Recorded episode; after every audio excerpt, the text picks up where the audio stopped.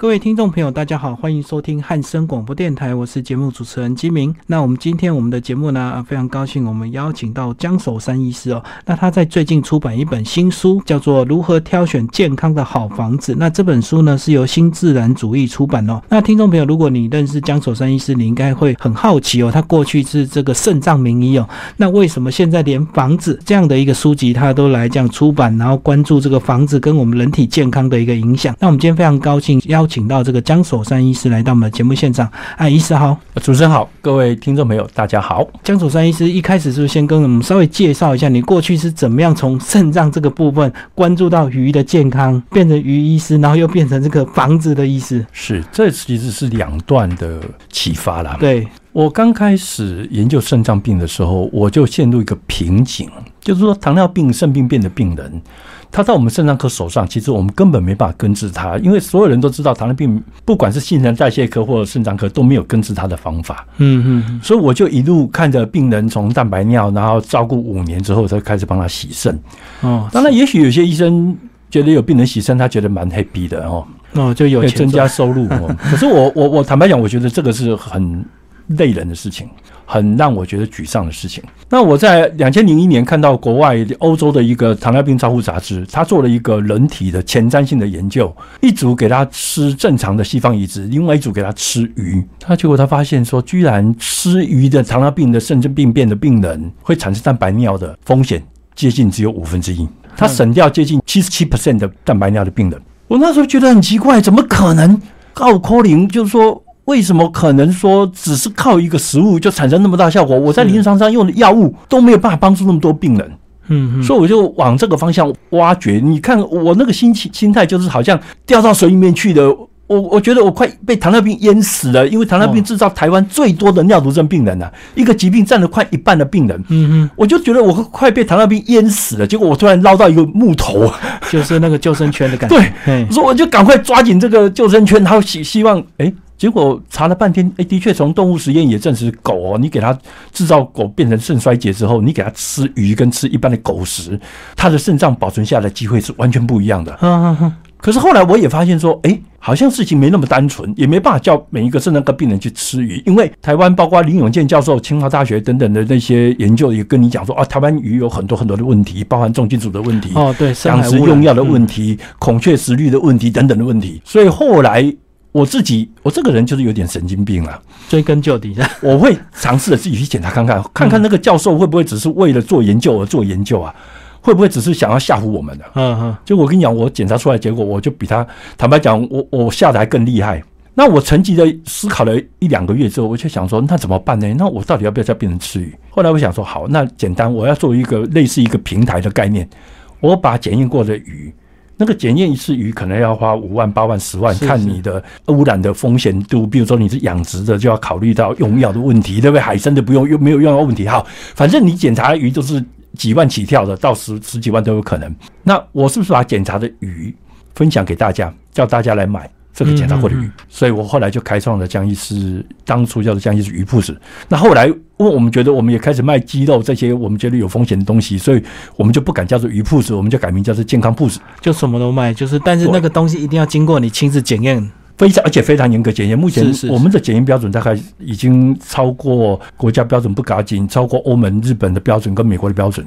我们有些呃加工食品，我们要测项已经逼近九百多项了。哦，是是是，那可是。问题还没结束，因为我有一次在门诊呢碰到一个结婚四年的病人，他在结婚三个月、四个月的时候发病，出现巨量的蛋白尿，然后人整个人肿起来。那当然就是一个肾丝球肾炎。肾丝球肾炎本身当然分很多种形态，我就劝告他做肾脏切片，你知道吗？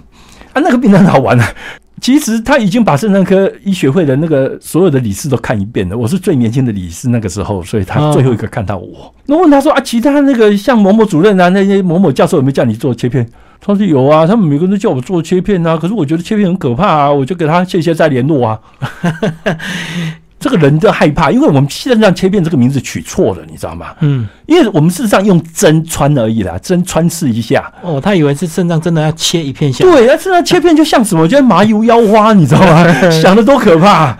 不过后来因为他没地方跑了嘛，所以他后来也接受我的建议，我们切片的结果，它叫做肾局部肾丝球硬化症。这个病在台湾二十年增加了二十倍，你认为怎么产生的？一个病二十年可以增加二十倍，而且这个病不是遗传病的一种，遗传病也不会增加了。坦白讲，这人口在减少，后天影响的。对，后天影响。后来发现这个病跟什么？跟室内挥发性有机物有关系。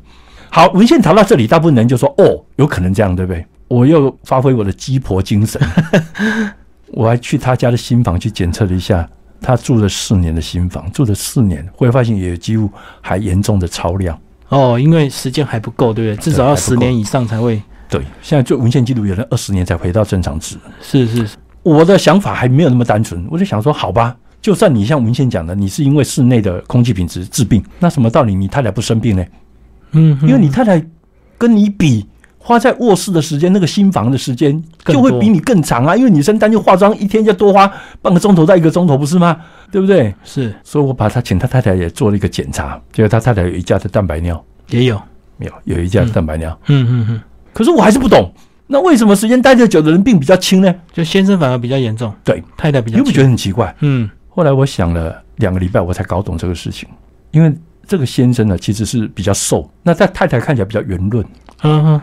那你知道吗？女生比男生比皮下脂肪同重量的时候，大概就是皮下脂肪是男生的三倍厚了。哦，是两个人又长得一个比较瘦，一个比较圆润的结果，当然太太吸进去的挥发性有机物都会储存在脂肪里面嘛，就是在表层这样子。对，它血中浓度会降得很快，它有一个所谓的分布的问题。嗯，血中浓度只要低下来，当然就不会在循环的时候去伤害到肾脏嘛。所以那时候我才意会到说，哦，要保护人的肾脏健康，叫人家吃鱼还不够诶，叫人家吃无毒的食物还不够诶，显然还有另外一个管道会伤害到人的肾脏诶。哦，因为吃进去是直接伤害到体内，可是环境是无时无刻也是在影响，透过呼吸啊，透过我们的接触这样子。你想看那个心房威胁多大？因为他晚上在这边睡八个钟头诶。对对对，对不对？家里所有的房间里面，卧室对人的。健康的影响是最大的。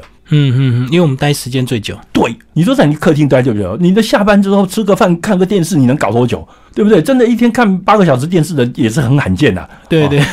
可是卧室随便一躺就是七八个钟头跑不掉。是，如果再加上里面还在里面听音乐的了，在里面化妆的啦，更跑不掉。所以后来我才开始关心这个题目。所以我在十几年前就开始关心这些环境对人的影响。那事实上，那本书里面有一大个章节谈到 PM 二点五。这些悬浮微粒其实在室内也很多，尤其是如果我们在室内呃使用这个燃烧的器具，比如瓦斯炉，任何燃烧的器具，然后你没有足够好的、够低的抽风机、抽排油烟机的话，室内这个悬浮微粒二点五十都会高起来。所以在那这本书里面也特别提过，其实悬浮力对人的伤害绝对不是大家想象中说哦影响肺啊，它是悬浮微粒嘛影响肺。啊，然后后来发现它影响心脏，那影响心脏，后来有人说，那那你这只是这个相关性的推论啊，所以有人就做了一个老鼠的研究，把这个悬浮微粒对着老鼠的笼子吹，结果老鼠吹一吹，果然心脏血管就开始狭窄。哼哼，所以心脏血管的狭窄，冠心症绝对不只是胆固醇过高、血压过高、血糖过高这三个问题，基本上空气污染也会制造老鼠的血管的伤害跟血管的狭窄。后来也证实了，它也引起了什么中耳炎、精子数目的低下、中风死亡率增加、肺癌的增加。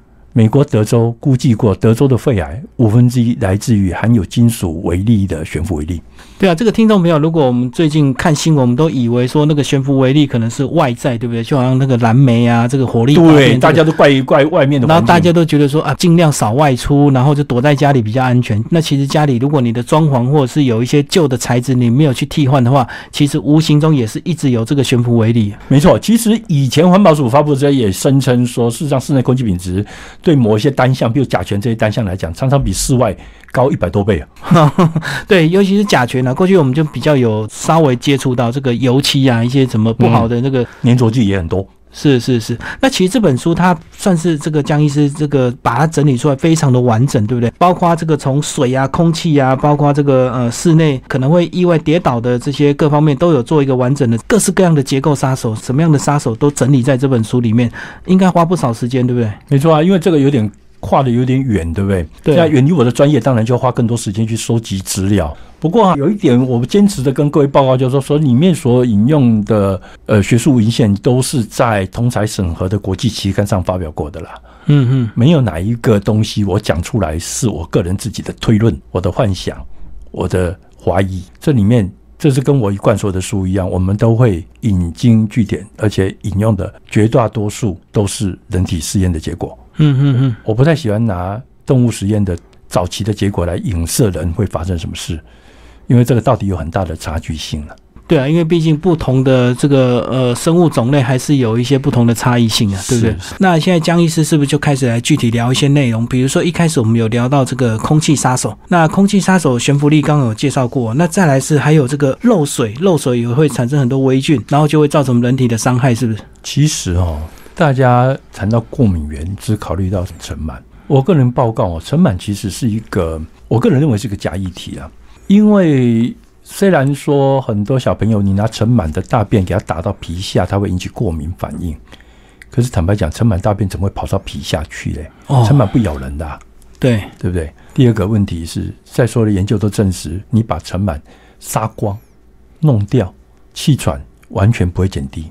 所以我认为，其实那个不是真正的答案，这不符合科学界有一个出名的病原的准则，叫科霍氏准则。科霍氏准则讲说，这个东西如果是病原的话，它再有它就有病，它拿走病要解决或减少。对，结果它不符合这个准则。可是霉菌的孢子看起来是一个证据确凿的过敏源。我跟各位介绍一个很特殊的一个病，叫做鬼屋症候群。鬼屋啊，嗯，很多人啊去鬼屋探险之后回来，哎，突然间就会大病一场。哦，然后我们就以为说可以卡留音。煞煞到，对吧？对，嘿，可是科学界其实对这个事情是有解释的，因为美国曾经也发生很多次这种事情，包括某一个学校过完了寒假之后，学生去体育教材室去拿东西，结果一起去搬运的那几个学生，后来都发生了一些莫名其妙的疾病，然后没有一个没办法做出明确诊断，可是病人就病得东倒西歪，然后也没也请假没办法来上课等等的，后来发现是因为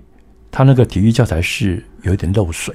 那在寒假长期之间，没有人去注意到这个问题，嗯那漏水进去的情况就提高了这个黑莓的滋长的一个环境。那黑莓长出来之后，就开始在室内散发大量的孢子。那可是房间没有人打开，这孢子就充满了空气。就这一群小朋友去拿体育器材的时候，一打开门，迎面扑面而来的就是大量的黑莓孢子，这个超过他能处理的上限，所以他们是陷入一种很奇怪的状态。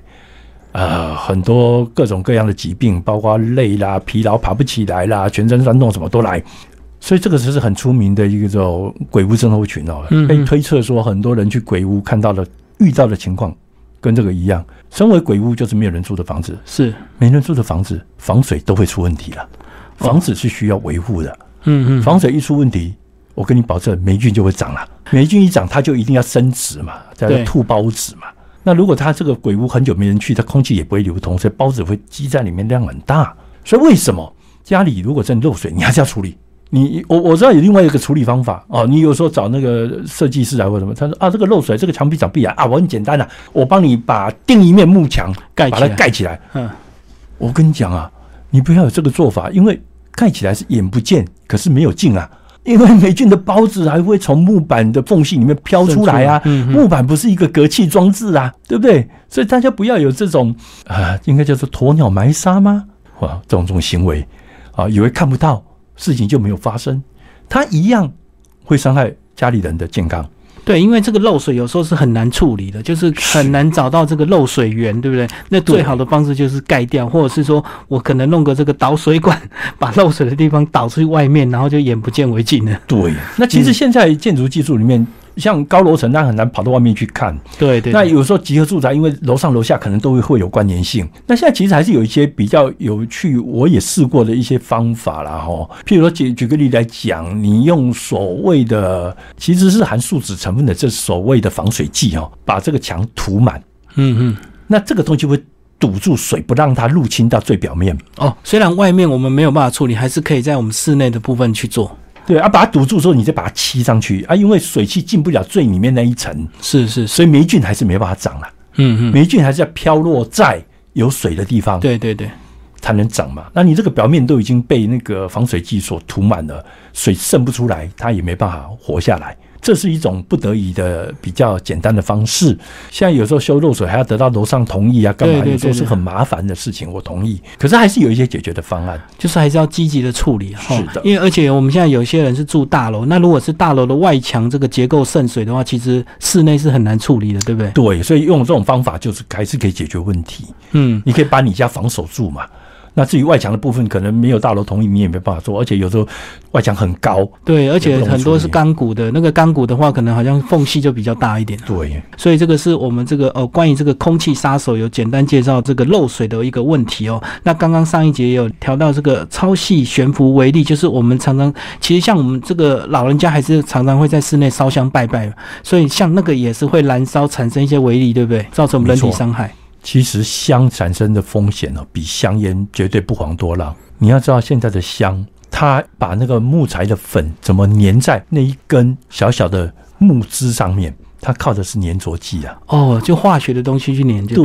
像以前做法很麻烦呐，以前做法就是用一些点点水，然后把这个这个这个木屑啊、木粉啊，一层一层慢慢的粘上去。现在没有那个人工了啦，现在直接就直接给你加粘着剂啦。那这样烧起来，结果你把粘着剂拿来烧，它就是一个挥发性的很强的有机物，甚至有些如果含苯的，它是一个血癌的一级致癌物。含甲醛的，甲醛是世界卫生组织公告。的人类鼻咽癌的一级致癌物了哇！所以真正受伤的不是外面那个香灰，是粘着的，对不对？对。其实香灰当然也会产生一些 PM 二点五，这个我我我同意。可是它的毒性真的还比不上那个粘着剂被你燃烧的结果了。而且如果你家里常常拜、常常烧的话，有时候为了贪便宜，就会在路边买一些便宜的香，对不对？啊，那个香可能是大陆那种低价的香，错，那个廉价倾销过来的，那可能对我们伤害又更大。我跟各位报告啊，其实这个真的是呃，对于你的神明的敬奉哦，真的不见得要用到香了。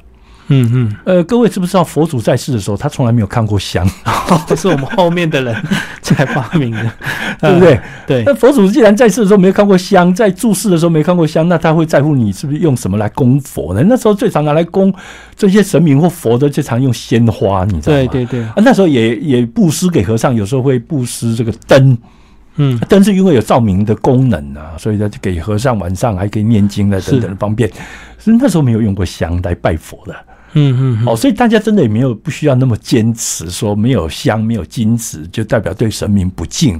我我我们家里有这个传统的台湾家庭，我妈妈也是本来也都坚持住，可是我们在小朋友反复的跟他鼓励，然后再看看晴天宫啊这些地方，哦，都慢慢都减了。他也没有啊，我们对神明的崇敬不代表说一定要去烧这个东西败坏大家的身体，然后才代表对神明的崇敬嘛。所以这其实只是一个观念而已嘛，对不对？因为佛。主在世根本没看过香，你硬要塞给他香，他真的有感觉吗？大家去思考看看。对啊，而且现在说穿了，这个多做好事，这个福报就会来啊。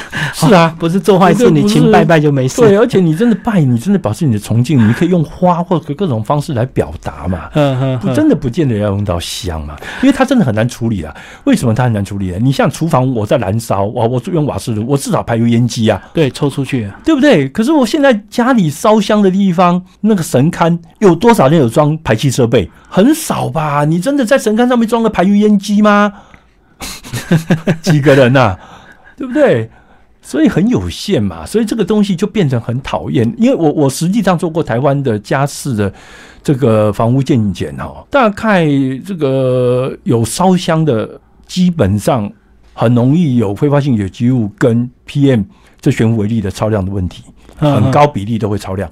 是，如果你在家里有烧香的话，而且随着这个你拜的这个时间如果更长的话，其实这个影响更大，对不对？没错，嗯，没错。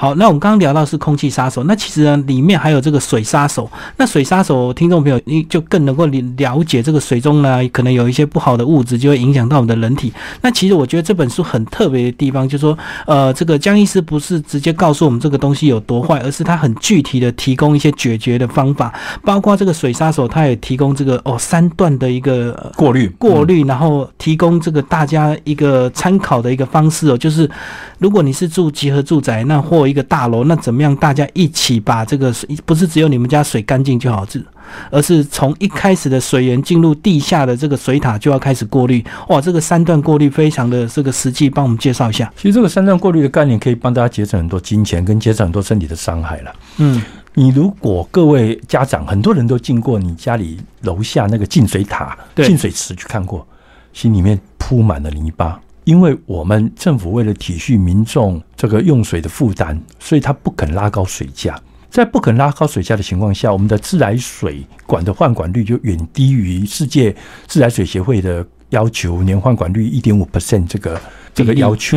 那你换管跟不上速度的话，你的破管率就会高。是那台湾初步估计，基本上整个台湾大概有三分之一做出来自来水是漏出去的。可你的漏出去水，当然对水资源是个浪费，很可惜。可你有没有想过一个问题？水既然漏得出去，那是加压供水的部分，之所以买达启动，它就变成负压了，哦，就抽进来了，所以就会把周边这个破管周围的泥巴等等的给它抽进来。抽进来就会进入你的下水池，所以最简单的方法不是什么半年去洗一次水塔，哎，水洗满的啦，因为你洗了之后两个礼拜之后，又是一层浅浅的泥巴就上来了。是是是，你应该最简单的方式，就应该在下水池前做一个简单的过滤设备。那这个过滤设备有很多种方式，沙滤啊等等的方式。那有用所谓的不织布的袋子来过滤，那耗材也都很便宜，大概一年更换耗材就是几百块钱，你就可以省了洗水塔的钱，因为洗水塔现在用到人工都很贵。第二个问题是，洗完水塔之后，它会好心的帮你消毒一遍，所以洗完水塔之后，你看那自来水放出来，全部都是巨量的余氯的味道了。嗯嗯，对，所以这个真的过滤可以帮大家省钱。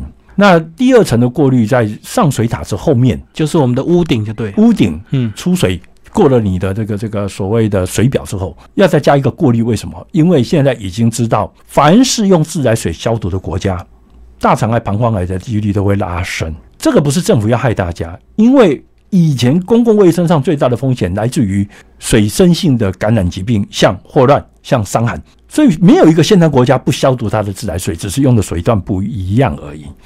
那用氯消毒会增加大肠癌，所以现在大肠癌也是台湾的第一名高的，比例，嗯，罹患率第一名的癌症。当然不是全部都来自于氯消毒，不过氯消毒大概代表了一部分的构成组成的哈。那怎么解决这个问题呢？因为氯消毒的水，它在洗澡的时候会大量的蒸散，因为氯消毒的残余毒物包括乳乙酸、三乳甲烷这些东西，乳乙酸不会挥发是还好啦，挥发点很高，一百八十度，可是三乳甲烷挥发点就很低，所以它在洗热水澡的时候，尤其碰到人喷头这种喷发设备，它会大量的跑到。浴室里面去，所以洗澡的时候你就会吸到大量的三乳甲烷。嗯那，三乳甲烷根据英国伯明翰大学贾克拉教授在台湾做的四十万个新生儿的数据收集的研究，他发现三乳甲烷本身会制造除了本来 King 等人研究证实的，它会制造流产、早产、畸胎之外，它的畸胎在台湾主要是三个方面：第一个叫唇腭裂，第二个叫心中隔缺损，第三个最严重叫无脑症。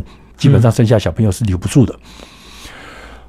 呃，所以要把三乳甲烷过滤掉，其实对大家都有点重要，因为可以预防大肠癌，可是对孕妇更重要。所以我书里面也建议孕妇洗澡有几个基本的要求原则。如果你没有装水塔后的三乳甲烷的过滤器的话，孕妇洗澡第一个时间要短，第二个水不要太热，嗯嗯嗯，然后要维持通风。那宁愿泡澡不要用莲蓬头，嗯，因为莲蓬头它是一种喷发设备，水里面毒物就会跑到空气里面去。是，哦，基本上这四个原则啊。最后一点呢，我建议孕妇啊，在台风或大雨之后，当原水混浊、消毒剂的使用量大增的时候，干脆就不要洗澡吧，哦，因为那时候水最脏的时候，所以他们用的氯就会更多，一定要更多啊，因为你要解决这个脏混浊的原水里面带来的细菌量，细菌量增加。水越脏，细菌量越多，你当然要用越多的消毒剂嘛，这很简单嘛。一个消毒剂可以杀死多少细菌是一定的嘛。所以其实我我我 Facebook 上也讲过说啊，这个水脏的时候，盐水脏的时候就不要洗澡啊。那很多人就嗤之以鼻。其实我我跟各位报告哦，嗯，其实大家不要过度的夸张这个洗澡的必要性。我我跟你讲，我祖父跟祖母一个活到九十四岁，一个活到九十二点五岁，那时代的人一天洗几次澡？没有啊，好几天一次，什么东西啊？好几个月，哦平常就擦一擦而已。是，哎，古时候人也这样过日子的啊。你有没有听说以前要拜神之前要斋戒沐浴？他特别提到要去洗澡。那不是就台中国人？你说中国人不卫生吗？不是啊，你看那中世纪在工业革命之前，法国人洗澡吗？嗯嗯，啊，你不要说现在好了，你你说我我一直讲古人，你觉得说我是死古不化，对不对？你知不知道现在根据统计，德国人洗车次数还比洗澡次数多了？德国男人呢、我当然不是指女人。为什么？其实洗澡不是完全没坏处的，洗澡当然可以洗去身上的这个汗水等等的问题。可是因为太多人洗澡的时候也都用了很多的清洁剂，很多人的皮肤事实上受不了每一天要给一次清洁剂这个情况。嗯尤其是谁你知道吗？像我这种老男人啊，我们没有政党问题啊，就是真的是男人啊，哦，不是老男男啊，老男人。坦白讲，年纪越大，尤其是开始进入这个所谓的停经期，男生也有。所谓的类似这个情况，就荷尔蒙开始衰竭，皮开始变薄，皮脂腺的分泌量开始变低之后，维持皮肤的油脂度就很困难。每次洗澡就是一次脱油，洗一次就会很痒，就对。对我就有典型的冬季瘙痒症。我在冬天如果用到洗洁剂洗澡，洗完睡觉一半，常常睡到一半哦，门被盖热之后就会痒醒过来，嗯嗯，代表我皮肤受不了了嘛。是所以真的有必要坚持在最危险的时候就一定要冒着小孩子的伤害的风险去洗澡吗？我我跟各位讲，在健康的这个这个范围里面，这句话是站不住脚的啦。而且我觉得有些影响，因为它是长期的，所以难免大家就会比较铁齿啊。嗯因为它不是马上洗就马上看到这个你的伤害，它可能要三年、五年、十年才会反映出来。那其实一般人根本看不到三年、五年后的事情。没错，人类的思考的困难跟瓶颈，就是我们一般人呢没办法想到很远以后的事情。是啊，就是因为大家只顾现在，所以你看到今天再次发布癌症时钟又拨快了六秒，嗯嗯嗯，癌症增加，因为太多癌症的原因都是二三十年前的事情，对，所以大家根本管不着，也不在乎，对不对？所以呢，为什么大家就会忽视这些，包括室内的这些风险危机，也都是因为它不是马上致命嘛？如果是个枪手拿一把枪等你回家要打死你，你吓得都不敢回家，对不对？是啊是啊是啊，可是家里充满了致癌物，你还是很快乐在住在里面啊。因为这个要长时间呐、那刚刚聊到这个第二段，那还有最后一段，最后一段的这个过滤就是我们家里水龙头打开的那一道，对不对？对，就是你要喝的那部分。对，按这个滤水器这个最后一道一般要怎么选择？因为这个滤水器号称功能非常的多嘛，那名字也很多，那很贵的到很便宜的都有。很简单一个基础的原则，跟各位讲，热力学的原则是不能被改变的，所以所有东西只要增都会继续增加，除非你用能量来降低它的乱度了。嗯，所以讲这样讲有点复杂，讲白一点就是说，没有经过用到电的滤水器，事实上是不可能把水滤干净的啦。哦，滤水，我凭什么讲这句话？对不起，所有的医生里面只有肾脏科应该可以称得上水的专家，因为我们考肾脏专科医师的时候都要考水处理啦。嗯，没有任何一科的医生需要考水处理，为什么？因为我们肾脏科医生要在洗肾室里面把水滤干净，才能给病人洗肾啊。水处理一定要考，必考，原因是因为水处理它出事一次就死了一串的人，不会只死一个人呢、所以水处理对肾脏科的训练养成来讲是重中之重，一定要搞清楚、搞懂的。所有全世界目前的洗肾室，只要像样的国家，全部都会使用到要用电的所谓的逆渗透。是，更高级的洗肾是会用到双重逆渗透，嗯嗯嗯，那这样子可以把水沥得很干净。那其他的方法大概都会有很多的缺陷，包括什么蒸馏、电解什么的，大概都没办法把水滤干净，这是一个简单的结论。那你如果说看到很多逆渗透水机，因为原来设计上的缺失，它的造水速度不够快，所以它会放了一个储水桶。那个东西也在书中也我也批评过，因为那个储水桶带来两大问题的，其实滤完的水哦，完全没有细菌。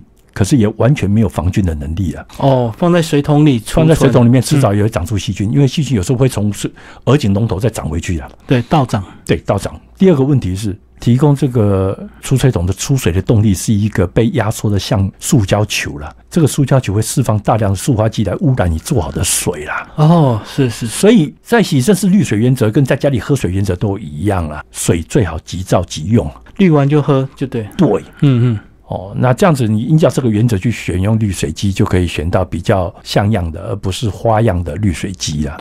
我们台湾人其实有点蛮悲惨的，你知道吗？我们台湾哦，被日本占领过之后哦，一些习性改不掉，你知道吗？什么叫习性改不掉？我们常常是日本的骗术的第二个接受者，就是日本流行完一个骗术完之后，在日本被取缔之后，这个骗术就流到台湾来。嗯，像以前那个有机者的事情，在日本，后来那个做这个骗术诈骗的无数人，几亿、几十亿日币啊，几百亿日币的人，后来被抓被关，在日本被人家日本卫生厅打击、后生省打击之后，整套移植到台湾来，又继续卖了七八九十年。是是是，同样的啊，最近在流行那个，哎呀，这有是不是有点挡人财路哦？我又要惹恼财团了，搞不好还要被告了哦。嗯，不过坦白讲，真的，日本二零一四年开始打击什么水素水，所谓氢离子水啊、富氢水等等的，打击完之后，那个那一批人跑到台湾来继续做同样的。有日本迷失就对，感觉日本来的就是比较高。不是，我觉得日本人为什么老是把他们都已经证实有问题的东西拿到台湾来骗？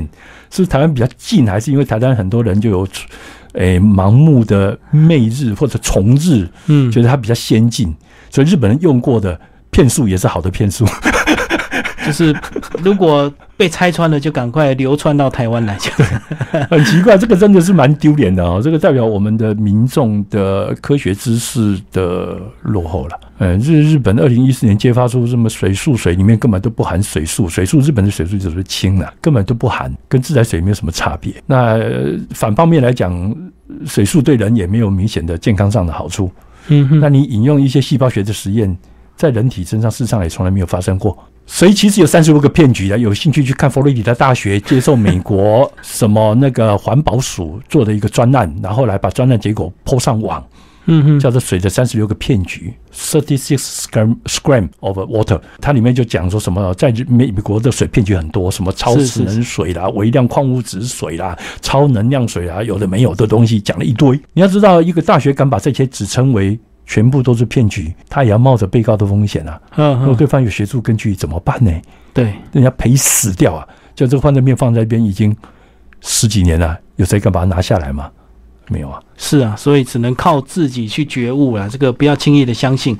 那我们刚刚介绍是关于水的这个部分呢。那最后江医师来帮我们总结一下你这本书。其实最后还有聊到说，如果你不要买错房子，当然你就你的一些问题就会减少很多，对不对？没错。所以买对房子很重要。那这样子是不是就是说，有些人他可能觉得我很有钱，我买的是豪宅，或我买的是这个很有名建商的房子，所以他就不会有问题？不，其实很有名的建商也曾经。英国帆船像内湖很有名建商建的建案里面的发生整批是海沙屋的，其实你知道吗？有时候很困难，你知道吗？即使建商发现他自己犯错，他要改正都做不了。你知道为什么？像那批海沙屋拖了一二十年没办法改建，因为其实总会有钉子户。对对，别人觉得海沙屋危险，碰到地震会垮掉，很多人就会觉得说，什么时候会碰到地震？我才刚装潢完，我才花了五百万装潢，你我要拆谁赔我？不愿认赔，不愿意。好，那就整个就垮拖拖住了。嗯。啊，等钉子户的住久了，他觉得啊，他的装潢老了，又有人装潢好了，没完没了，你知道吗？那即使建商愿意 correct 他的错误，不是说所有的建商都是黑心的，有时候他只是犯错没有逮到而已。可是就是改不过来，你知道吗？那其实跟各位报告哦，其实真的有时候政府的苦心，民众是不能理解的，因为我们。刚开始早期的房子防震规范都不好，对对对。那老化之后又有钢筋锈蚀的问题，防震能力一直在下降。都市更新是每一个现代国家都在做的事情。那我们都市更新缓慢的结果，就要让民众自己冒着生命的危险。是这个，其实要帮政府讲一句话，说他一直努力的想要推动都市更新，可是真的是。那个叫做微乎其微。那我们有一些专门闹事的，呃，对不起，我这样讲又被告。我意思说，有一些人专门喜欢，呃，站在呃为反对有反，或者为什么正义我反对好了，他会去阻挠这些都更案，觉得说啊，人家不愿意拆，你凭什么帮人家拆等等的。嗯。可是我觉得大家不能只看那一个人的意愿，你应该看整体的利益啊。以前内政部长李宏源啊讲过说啊，如果碰到九二一那个地震，在台北。要倒到六千栋的房子，嗯，我跟你讲，我哥哥是台湾省结构技师工会的理事长，他说李宏源讲的，因为他政府官员，所以讲比较客气保守一点，保守一点的。如果他们结构技师的看法认为他可以倒六万栋房子啊，如果正中央在这个台北市的话，嗯嗯，如果是同样等级的话，是。各位有没有算过倒六万栋房子的死伤是怎么算的？一户就要三到五个人，嗯，十几万，对。对不对？所以我们承受得起这种伤害吗？所以大家真的要体谅政府的苦心。这点坦白讲，真的，我跟你讲，我绝对不会去谄媚当权者。各位在我的 Facebook 上，如果觉得政府的意见不符合科学的部分，我也放话去反对。可是真的政府做对的事情，你也我也不能昧着学术良心，为了反对而反对，每一件事情都跳出来跟他呛声。硬干。对啊，不，这是不对的嘛。是啊，你知识分子，你只是坚持你的学术良心而已嘛，你不是就是反政府为乐吗？我我没有这个兴趣啦。哦，所以坦白讲，真的，这个政府对的地方，你就应该给他掌声，要帮助他去推动，因为为了全体人民的好嘛，不是为了一个人，然后把整个社区几百个人拖在那边，然后地震垮下来的时候死掉一堆人，只为那一个人，是因为他装潢还很新，他不想换。因为没有人愿意再多赔他装潢的费用，而且可能也有一些投资客专门去卡这种都跟的房子，对不对？他知道快都跟，我就赶快去买一间，我就跟你耗，然后 可以翻好几倍回来。对啊，他可以跟建商要挟。对对对，那这个坦白讲，就是真的违反大部分人的利益了。我们不能只是看到一个人很可怜，你要知道事故发生的时候会变得很多人很可怜，而且现在其实各种房子的。问题还是层出不穷，像近年来除了那个海沙屋的问题之外，近年来还出现那个新的豆豆屋的问题。什么豆豆屋？你知道吗？豆豆屋就是当初在做混凝土的时候，我们会拿一些炉灰来利用。哦，是。可是很多人都没有想到，炉灰不是每种炉灰都可以应用的。有些炉灰含的这个可遇水膨胀的离子多，像钙镁的的时候，它把它混进混凝土里面的时候，这个碰到水。它就赶快长痘痘，青春痘一样，就比较难看。凸起来不是，它会破坏这个混凝土的强度。嗯嗯，它会一泡一泡的破坏它的强度，这也会制造新的问题。所以房子的问题其实也是与日俱进，因为那些炼钢的这个炉渣，你不拿来运用，它到处倾倒，也会污染农田。哦，所以那时候有一阵子就是利用这个炉渣来混泥，就对。现在还在做。嗯嗯，可是不是说炉渣混凝一定是不对的，其实就是要挑选。某一些炉的炉渣可以用，含钙镁高、这种吸水粒子高的就会出问题。所以房买房子真的要很小心的，真的不是建商名誉好就可以帮你保证。其实很大的建商也都发生过海沙屋需要改建啊、设计错误等等的问题啊。所以这样讲，应该是也许好的建商他并不一定是黑心，可是也许他也是受害者，对不对？他买到不对的建材，对，买到不对的混凝土什么，所以啊，可是改建上又坦白讲又很困难。嗯嗯嗯。哦，我我看过很多这种案子，我也被请去咨询过很多这种案子。像天母有个社区盖到现在也是十几年，照政府的讲法说已经没有海沙的问题，它还是个海沙屋。更好笑的是，嗯，对，我们龙总一堆同仁住在里面。第三个好笑就是改建的地主本身一半的小孩子还住在里面。所以他不是故意的嘛？你想想看，如果他要故意做一个烂房子来害人，他有必要让自己小孩子住在里面吗？对对嘛，不是嘛？这个全部都是来自于一些不是美丽的错误。嗯嗯嗯。可是就是改变不了，那个集合住宅量没有很大，然后量体我看看也就是不到一百户。可是就会出现改建困难的问题。很多人觉得啊，如果他们的改建，因为它年限不够，所以他改建的时候可能一平换不到一平，奖励不够，就对。嗯，呃，对，政府政府都会有海沙屋改建的奖励，会增加容积率。可是反正因为改建的结果，呃，因为新的建筑法规要退缩、退缩等等的问题。他拿了奖励之后，他一瓶还是换不到一瓶的，因为建商还要拿一点钱来改建的费用，他要卖掉一点房子，他来支付他的改建费用嘛，所以他也不愿意说哦，你一瓶都换一瓶，那建商就白白的做花这建筑费用，哦，他也觉得很伤。坦白讲，这是也也是很伤，没错啦。哦，所以其实是双方都要退让一点，可是很多人就会很坚持说，我都不能让，嗯，我要逼建商啊，要削皮建骨，然后人家如果不肯啊，就整个案子就拖下来。哎呀，所以看到这种这样子不畏死亡，然后。硬要土在这个有问题的房子里面，等着地震，我看着真流一把冷汗。